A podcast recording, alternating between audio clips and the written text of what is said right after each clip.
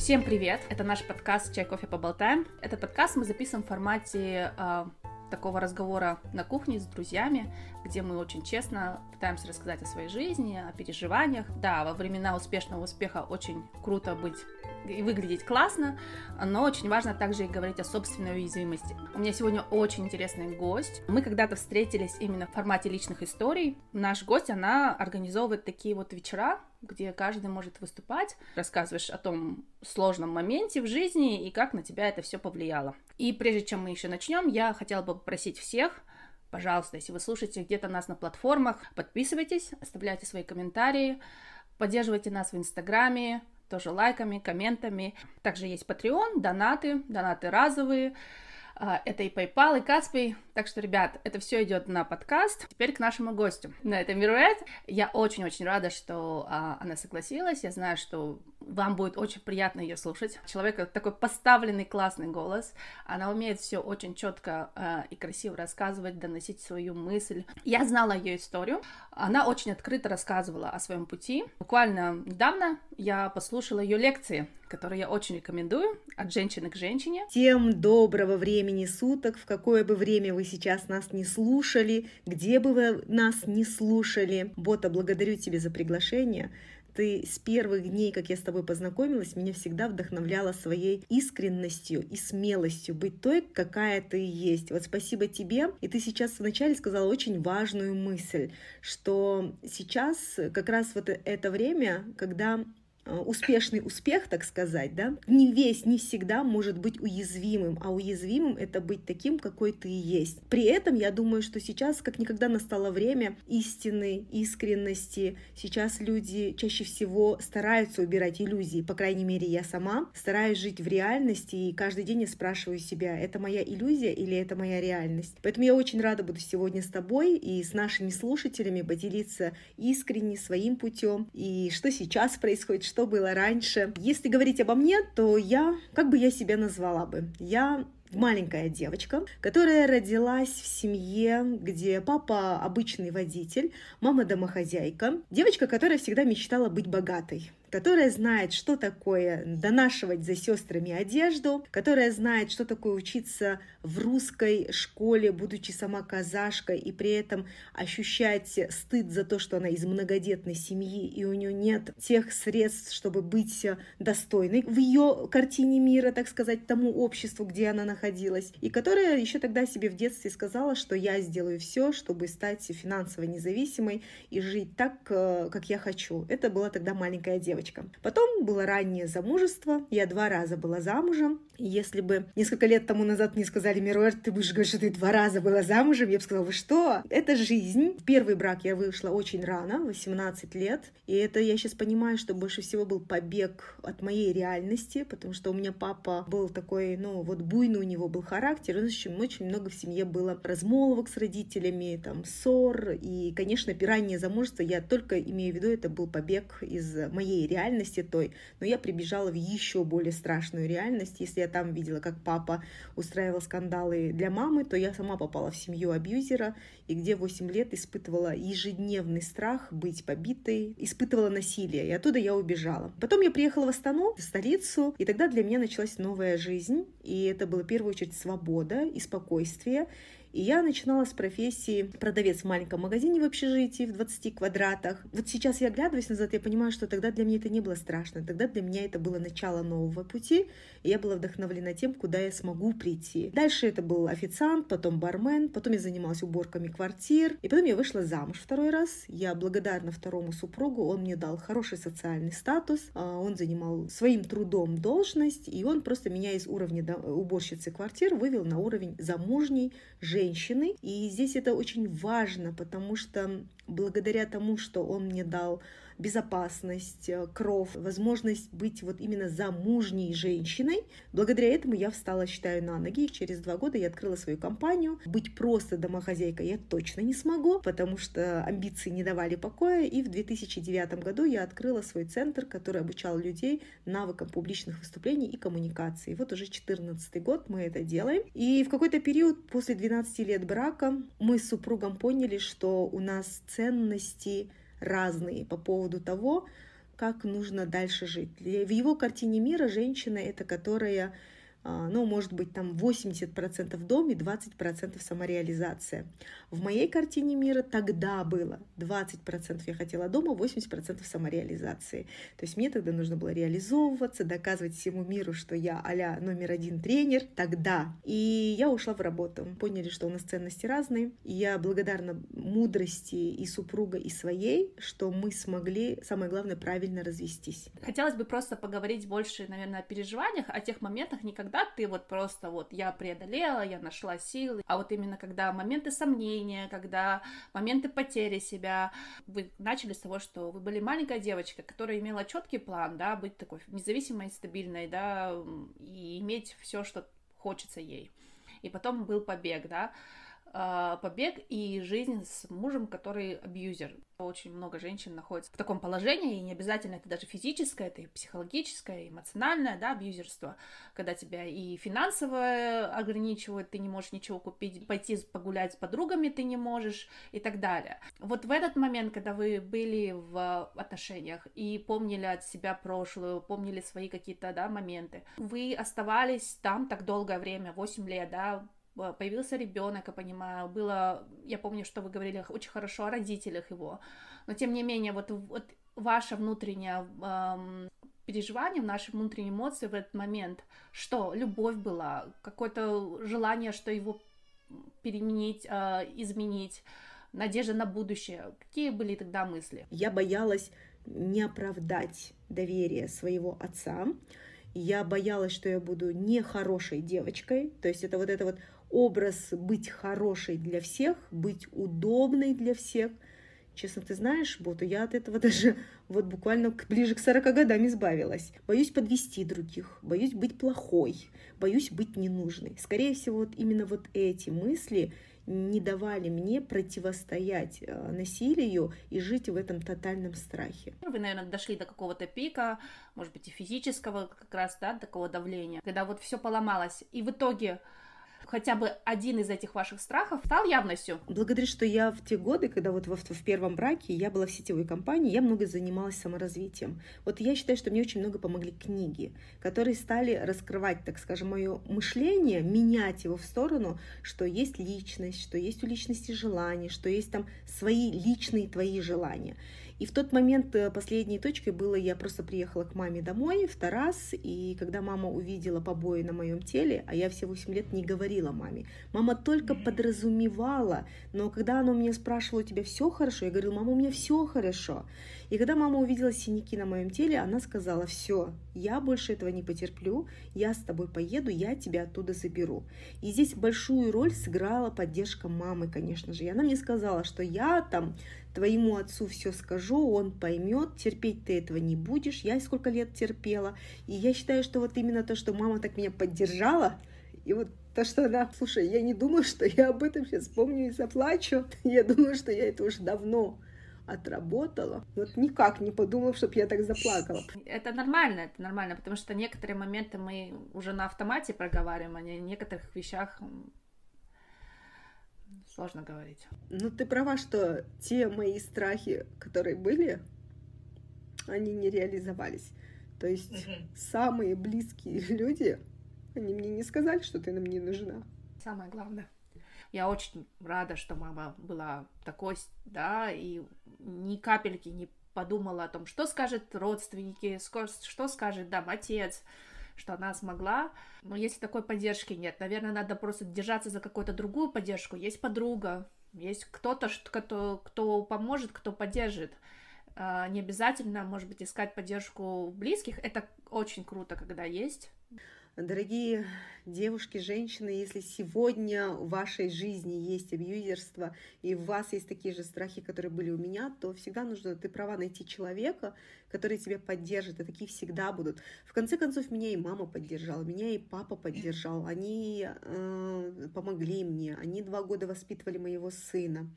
То есть это была такая тотальная их поддержка и опора, которая мне помогла встать на ноги. Мне мои сестры поддержали, брат мне поддержал. То есть осуждения не было. И когда вот эти близкие люди, они меня поддержали, то мне уже, ты знаешь, как-то было все равно, что говорят его сторона, его родители.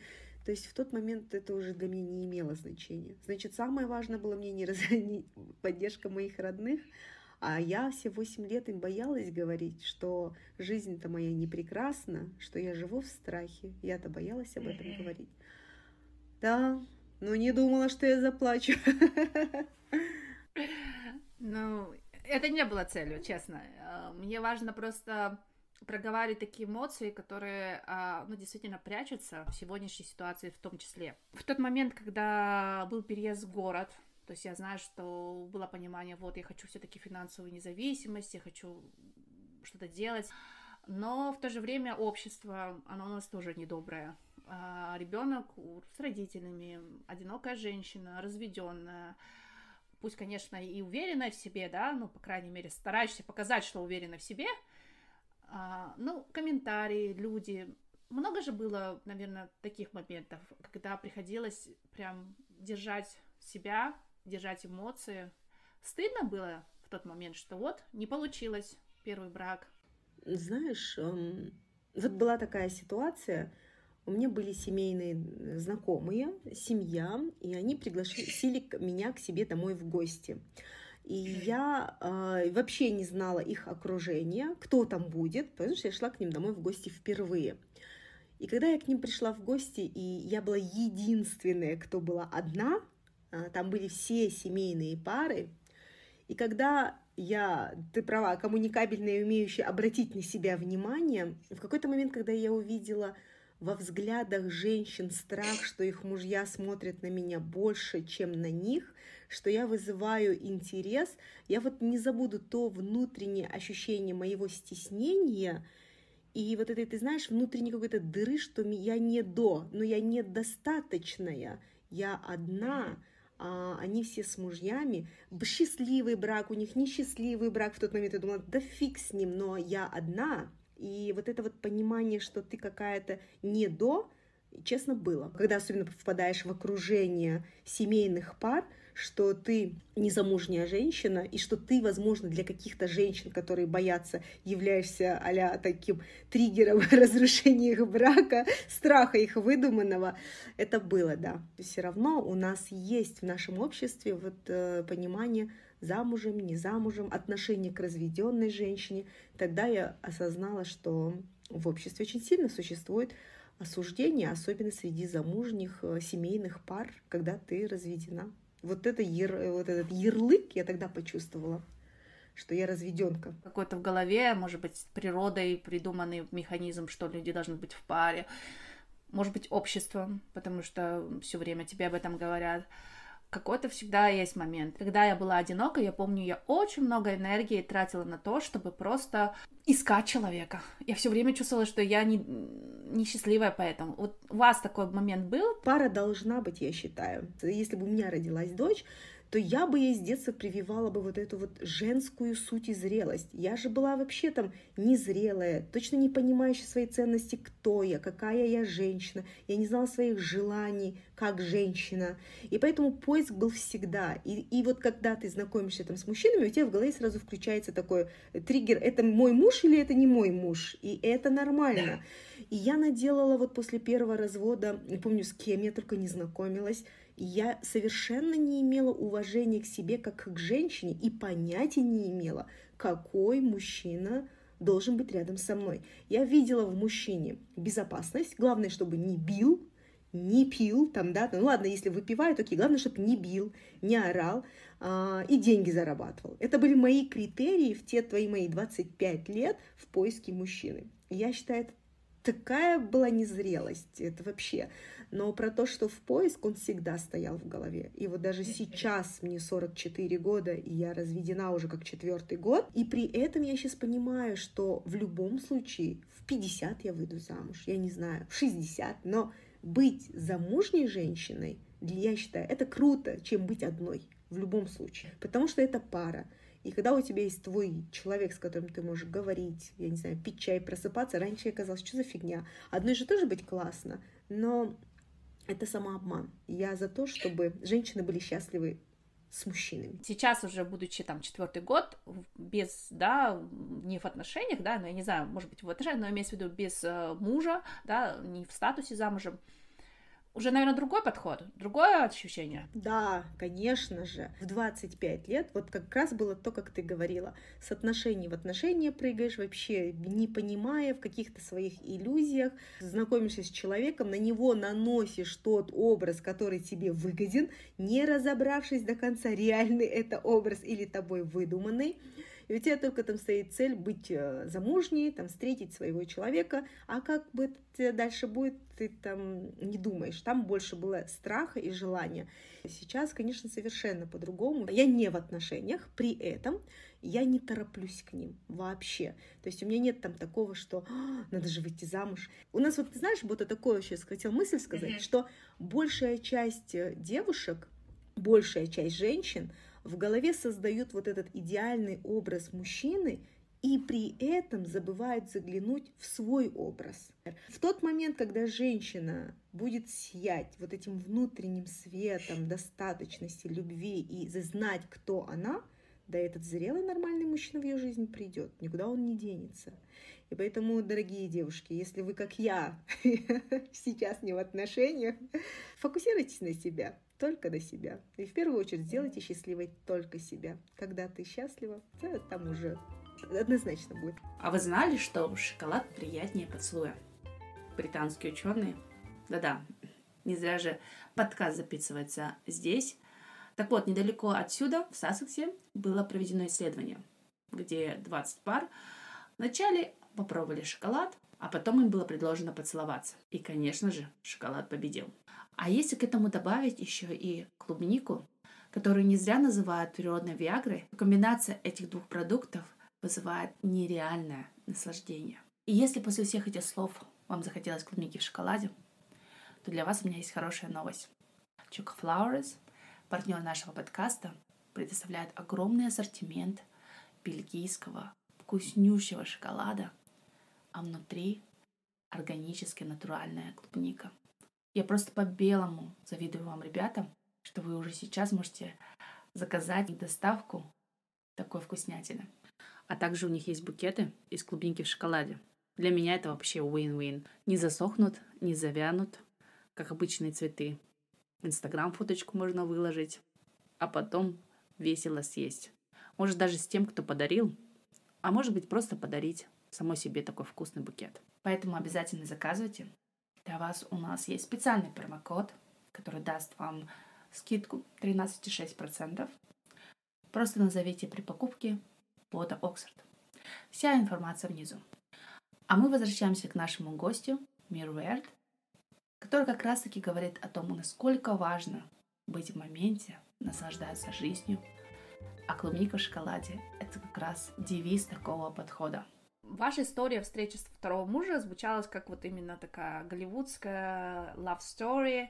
А, вы очень ее хорошо так преподносили, говорили о том, что вот а, через что я прошла, да, как вот и абьюзерство, и там юг, и традиции, и сложности, да, официантам. То есть вы очень открыто рассказываете, как вы убирались в квартирах у людей, это мало кто хочет об этом говорить или фокусировать, да, это, но это очень было классно, очень вдохновляло, да, например, очень многих людей, и я уверена, что это было правильно. Проходить это не просто, но эм, и делиться, рассказывать об этом тоже очень важно. И я помню, что вы рассказали, что вот, я поняла, кто мне нужен, и я встретила такого же человека, и у него тоже ребенок такого же возраста. И вот это очень звучало круто. То есть оба после развода, оба знают и было в прошлом, как нельзя, теперь мы знаем, как нужно. Дети, вы оба хотите, да, их воспитать, и вы воспитали классных детей. Что было тогда не так или не то, или что?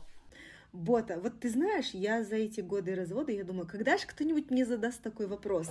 Потому что я же все эти истории не удалила, они также в доступе стоят. И я иногда думала, когда же у меня спросят, Мироэль, когда ты была честна? Тогда mm-hmm. или сейчас? И я понимаю, что жизнь — это путь. И тогда я была честна, и сейчас я честна. Я не могу сказать, что 12 лет брака во втором замужестве были ужасными. Нет. На тот момент, когда я рассказывала о своем первом знакомстве со своим вторым мужем, так оно и было. Я и сейчас с глубоким уважением отношусь к нему. В тот момент все, что мне нужно было на том стадии моего развития как женщины, он мне дал. На тот момент я понимала свое счастье как наличие безопасности понимаешь, финансовой вот этой стабильности, я думала, что это и есть мое счастье. Я так думала. И, видимо, тогда это так оно и было. Но потом по пути роста, развития, потому что человек на месте не стоит, я стала понимать, что а мне, оказывается, нужно больше. Мне помимо того, что холодильник полной еды, в год один раз путешествие, каждую субботу мы проводили с детьми в кино, боулинг ходили, хорошие подарки, без внимания он не оставлял я понимала, что мне нужно больше. То я хочу заниматься любимым делом, приходить и его обсуждать с мужем. Я хотела, чтобы мы с мужем вместе мечтали, и мечты наши были одинаковые. И я стала об этом, когда рассказывать, ему это было не настолько важно, потому что, возможно, у каждого из нас были травмы, о которых мы не могли говорить. Я боялась ему рассказывать о своих мечтах, и мне было страшно. И я потихоньку говорила только, ты знаешь, о бытовых моментах. Но вот mm-hmm. сесть и с мужем сказать ему, как мне страшно в том-то, в том-то, или как я хочу, чтобы в сексе было вот так, вот так, я не умела mm-hmm. это говорить, я не могла так говорить. Это, это говорила о моей незрелости на тот момент, о моих страхах. Сегодня большое количество семей живут вот в такой картинке. Когда mm-hmm. приходят гости, они такие улыбаются, гостей встречают, с детьми ля-ля-ля разговаривают, э, обсуждают все бытовые дела. Но когда уходят гости, когда уходят дети, и они остаются вдвоем, и они ни о чем не могут говорить, потому что у каждого из них есть какой-то свой внутренний мир и своя жизнь, о которой они не делятся. И вот это самое страшное в браках, которое происходит в большей степени на сегодняшний день.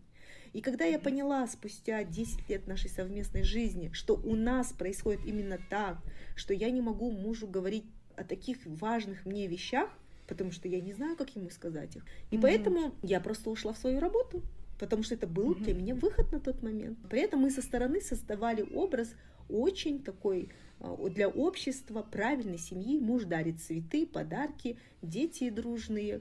Но вот этой истины, которая, к сожалению, в малых браках сегодня у нас есть, в единичных, и пусть сегодняшний наш эфир сделает с тобой так, чтобы этого стало больше, чтобы mm-hmm. женщины могли говорить, что для них важно своим мужьям, а мужья своим женам, потому что только в этом браки становятся сильными. Когда мы немножко живем какой-то иллюзии, и кажется, что все я знаю про себя и про людей, и вот моя история, и она это все доказывает, но мы немножко слепы у нас есть слепые зоны. В тот момент что было? Вот это как ты права. Я, я сейчас, когда ты сказала про слепые зоны, я, я понимаю, что даже и сейчас они у меня есть, эти слепые зоны. И они были и будут. И жизнь прекрасна а, тем, что мы их обнаруживаем, эти слепые зоны. И я счастлива, что тогда мы поняли, особенно вот ты, что нам наш брак, он недолгий дальше, что вот, что мы оба обнаружили свои слепые зоны и, и разошлись. Я сейчас скажу, чего мне тогда не хватило? Мне не хватило воли. Вот есть у человека дух внутренний и воля. Воля заявлять о своих намерениях, о своих истинных желаниях. Вот у меня не было ни духа, ни воли. Э, я боялась быть плохой. Вот это вот образ хорошей девочки, и, и вот, вот это вот во мне было. Я могла быть в, своей, в реализации своей профессии, да, я проявляла волю. В умении преодолевать материальные сложности и трудиться, да, здесь мне было достаточно проявить мою волю. Я шла, пахала, делала. А вот проявить свою волю и дух, как что я женщина, что я личность, что я имею свои желания, у меня этого не было. И проект от женщины к женщине, который я запустила, это проявление моей воли, наконец-то. Я стала говорить очень искренне и честно на ту тему, которую я считала раньше, что я не имею права говорить. Я считала, да, я умею учить людей выступать, вести переговоры, потому что я сама это умею делать. А я думаю, как я могу женщин учить о том, какими нужно быть женщинами? Я же не имею права. Хотя у меня есть путь, но мне воли не хватало об этом заговорить. Мне духа не хватало об этом говорить. И вот я сейчас начинаю проявлять и говорить «да» самой себе, а раньше нет. И в тот момент, когда вот вы э, были в отношениях с мужем, когда вы встретились, вы не видели эту разность ценностей, вы не видели эти разные ожидания потому что выглядело то, что вы такие осознанные оба, вы оба прошли какой-то путь, вы в нем не видели то, что он хочет все-таки такую женщину, больше домохозяйку. Что было не так в этот момент? Я думаю, что каждый из нас в голове имел свою иллюзию изменить друг друга. Вот я, честно, верила в то, что он поменяется, он захочет стать, там, не знаю, предприимчивым. И моя мечта, чтобы он там стал э, генералом а и построил большой дом, он тоже захочет эту мечту. И это, это вот была моя иллюзия, что я его поменяю. И я внутри думала, это вот моя наивность, что он тоже захочет, как я, мечтать. Это была моя наивность, и это была моя иллюзия, с которой я шла в этот брак, понимаешь? И я не хотела заглядывать в правду. Я даже не понимала, что в нее нужно заглянуть. Я думала, что так оно и должно быть. И я понятия не имела, что человек может изменить, но человека не изменишь, ему было на тот момент 41 год, когда мы поженились наивные. Да нет, но это, мне кажется, очень а, у многих есть желание поменять. Поговорим о вашем сегодняшнем курсе, который вы ведете от женщины к женщине. И я, правда, очень всем рекомендую. Я сама сейчас уже утром а, слушала третью лекцию и многие моменты для себя отметила. Но в то же время есть вещи, которые я еще пока для себя вот перевариваю и не до конца принимаю. И вот как раз я хотела вас на этом, на этом фоне немножко поспрашивать, чтобы понять, чего я, как человек, который, может быть, больше агностик, там, реалист, прагматик, а, не видит в вещах. Я же знаю, что вы-то зарабатываете это кровным трудом, вы не просто сидите, да, и вселенная, но тем не менее вот эта легкость, которую вы сейчас пропагандируете, у меня как-то это все не совмещается. Здесь очень важно понять, что легкость женщины и а вселенная — это не образ вот этой инфантильной женщины, которая одела длинную юбку и пошла гуляя говорить, что а, деньги сами придут. Это фигня. Я не про это говорю сейчас. Я говорю про перекос мой другой, про то, что я, я перестала жить в процессе. Я ушла очень много в фокусе на конечный результат. И вот здесь я стала потом разбираться, в чем же все-таки роль мужчины и в чем же все-таки роль женщины. И когда я осознала, что фокус на результат — это роль мужчины, и когда мужчина берет эту ответственность, и он выполняет, сфокусируется на результат, он идет там в сложности, он становится от этого мужественнее. И это правильно, когда мужчина преодолевает сложности, его мужественности становится больше. Тогда я подумала, а в чем тогда моей женственности должно стать больше? В чем тогда моя задача? Это не говорит о том, что у меня не должно быть цели. Это не говорит о том, что я должна там с утра до вечера гулять, рисовать картины, там, петь песни. Нет. Это говорит о том, что ежедневный мой фокус должен быть на моем состоянии и в процессе. То есть не ухайдохаться, как лошадь к концу дня, и не там, отбросив копыта, стать злюкой для всей семьи. А это означает, что да, у меня есть самореализация, у меня есть любимое дело, которое меня развивает как личность. У женщины всегда должно быть то, чем она занимается. У меня есть любимое дело, я как профессионал развиваюсь но не бежать галопом по планете, закрывая все это и беря на себя всю ответственность, а вот именно фокусироваться на своем теле. Утром проснулась, там, например, а каково сейчас мне, комфортно или некомфортно? Я поняла, что роль женщины, проявление ее женственности, это в отсутствии напряжения в ее теле. Когда женщина расслаблена, вот это есть ее сила – и она может в расслабленном состоянии переворачивать горы, она может в ее расслабленном состоянии делать дела, и не надо напрягаться. Вчера, например, я там, у меня были определенные встречи, они, они не состоялись, ну, я думаю, ну и ладно. А раньше бы, чем полезным себя в этот день занять, да, посмотрю-ка сейчас сериал, полежу.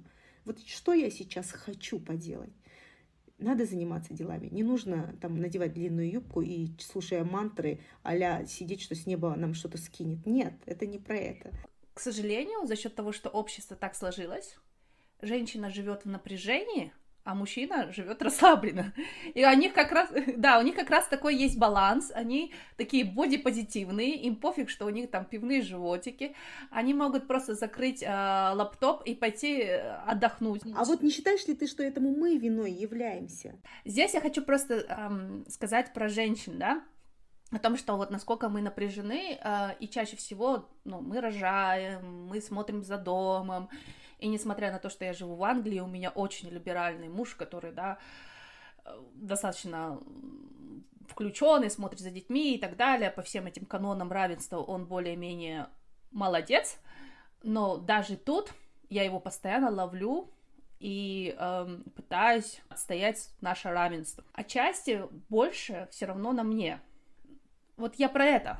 Или, или я не права? Кто тебе не дает расслабиться? Вот скажи мне, пожалуйста, ведь это же твой же затык получается. Вот кто тебе сказал, что ты должна обо всем этом думать. Вот кто это так сказал? Ты сама себе сказала, я считаю. Э, ты же не знаешь, что у твоего супруга в голове.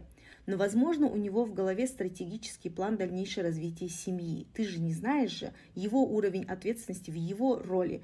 Ты знаешь, по поводу равенства, я считаю, что в любом случае есть женская роль, есть мужская роль, это природа, в любом случае. В равенстве я считаю, что все мы имеем право на личное свободное время, мы каждый имеем право на личную самореализацию, мы каждый из нас имеем право на выражение своего мнения. Я сама всегда считаю, что вот когда даже я выйду замуж, мой муж не должен думать о том, какой шампунь нужен для ребенка точно.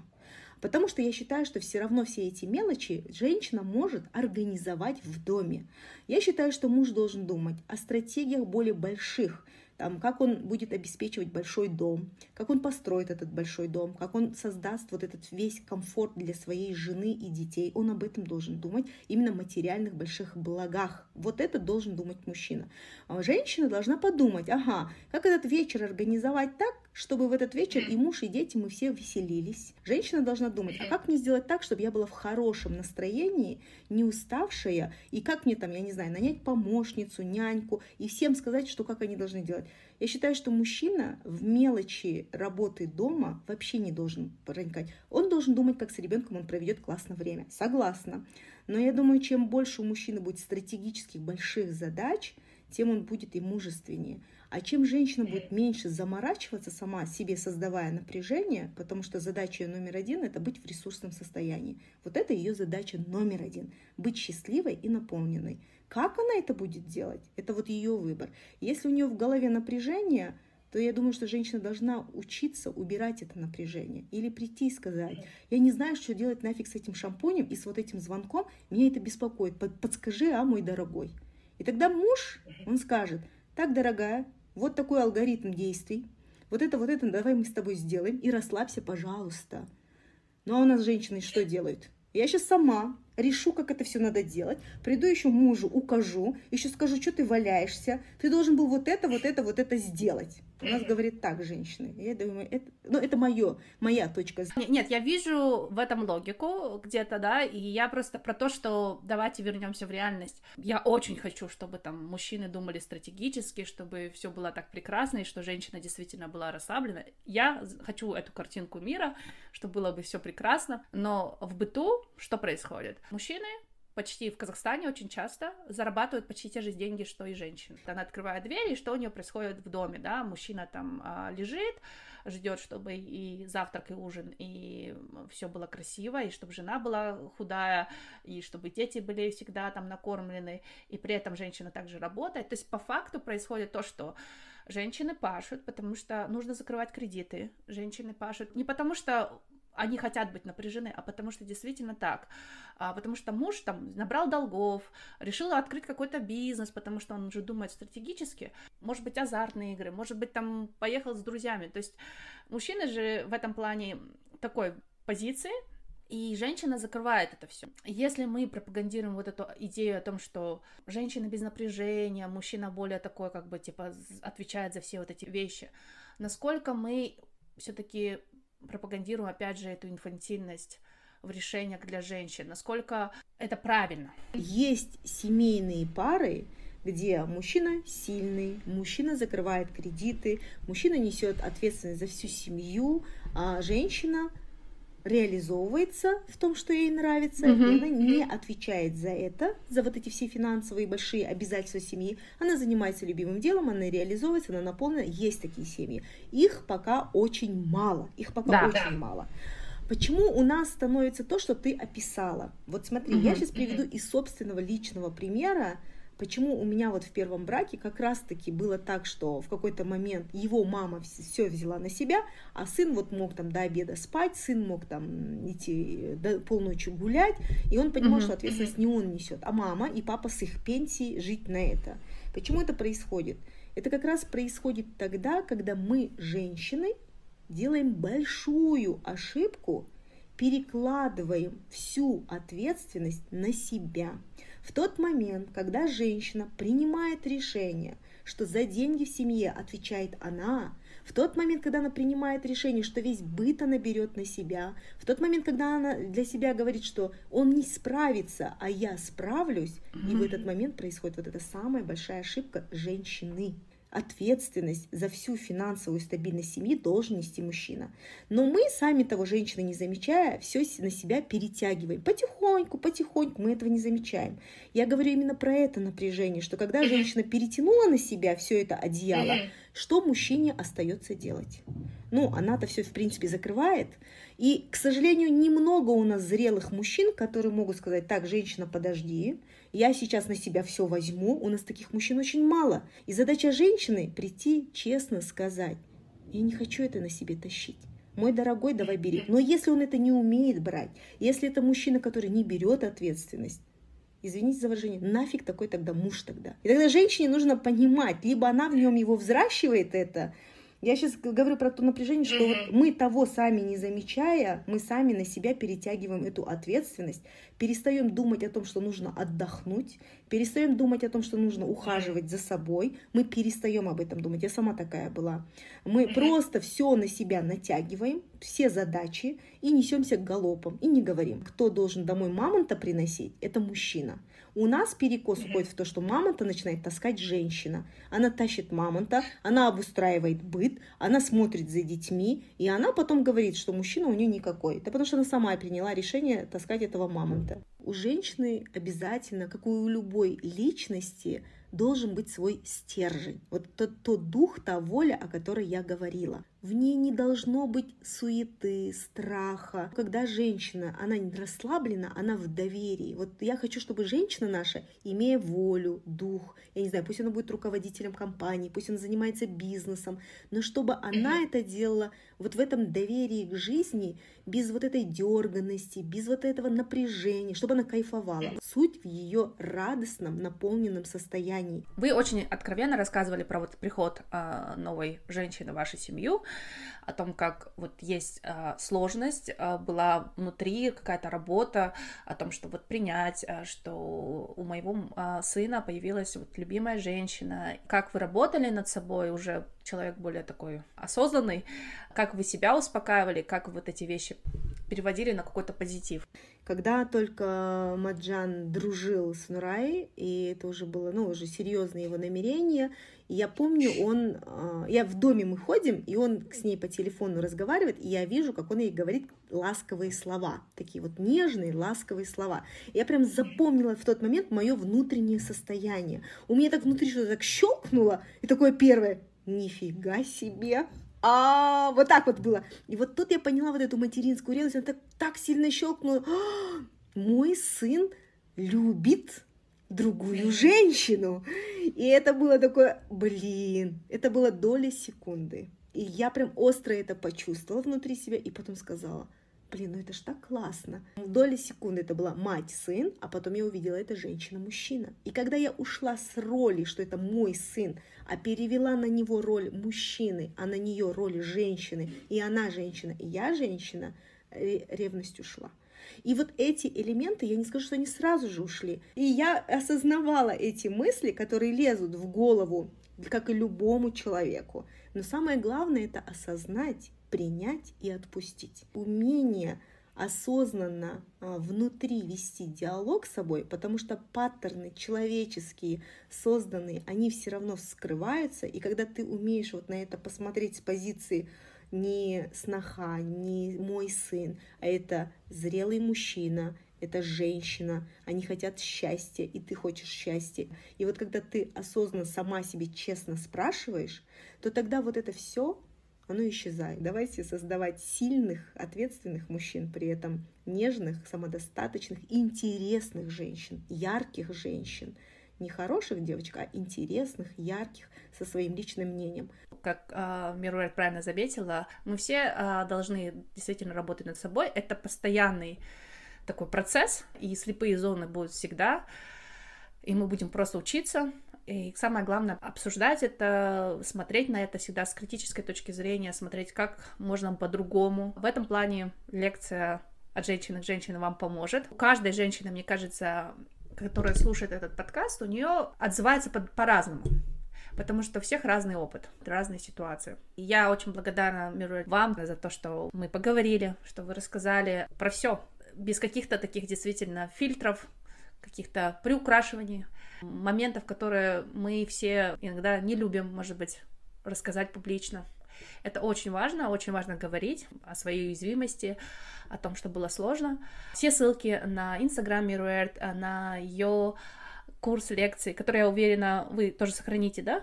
Там все сохраняется, да, в канале, все записи сохраняются. Угу. Все это будет под подкастом. Слушайте нас, поддерживайте подкаст на всех платформах. Я буду очень рада, если у вас будет какая-то обратная связь. Пишите комментарии, что вам понравилось, что не понравилось, чем вы согласны, не согласны.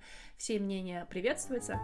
А, спасибо еще раз, спасибо Мируэрт. Года, спасибо тебе огромное. Ты умеешь задавать очень правильные вопросы. Твой критический склад ума, он раскрывает суть. В этом твоя огромная сила. Спасибо тебе большое за такое прекрасное времяпровождение. Спасибо тебе. Я очень рада, что тоже получили удовольствие. Мы все. И спасибо-спасибо. Пока-пока.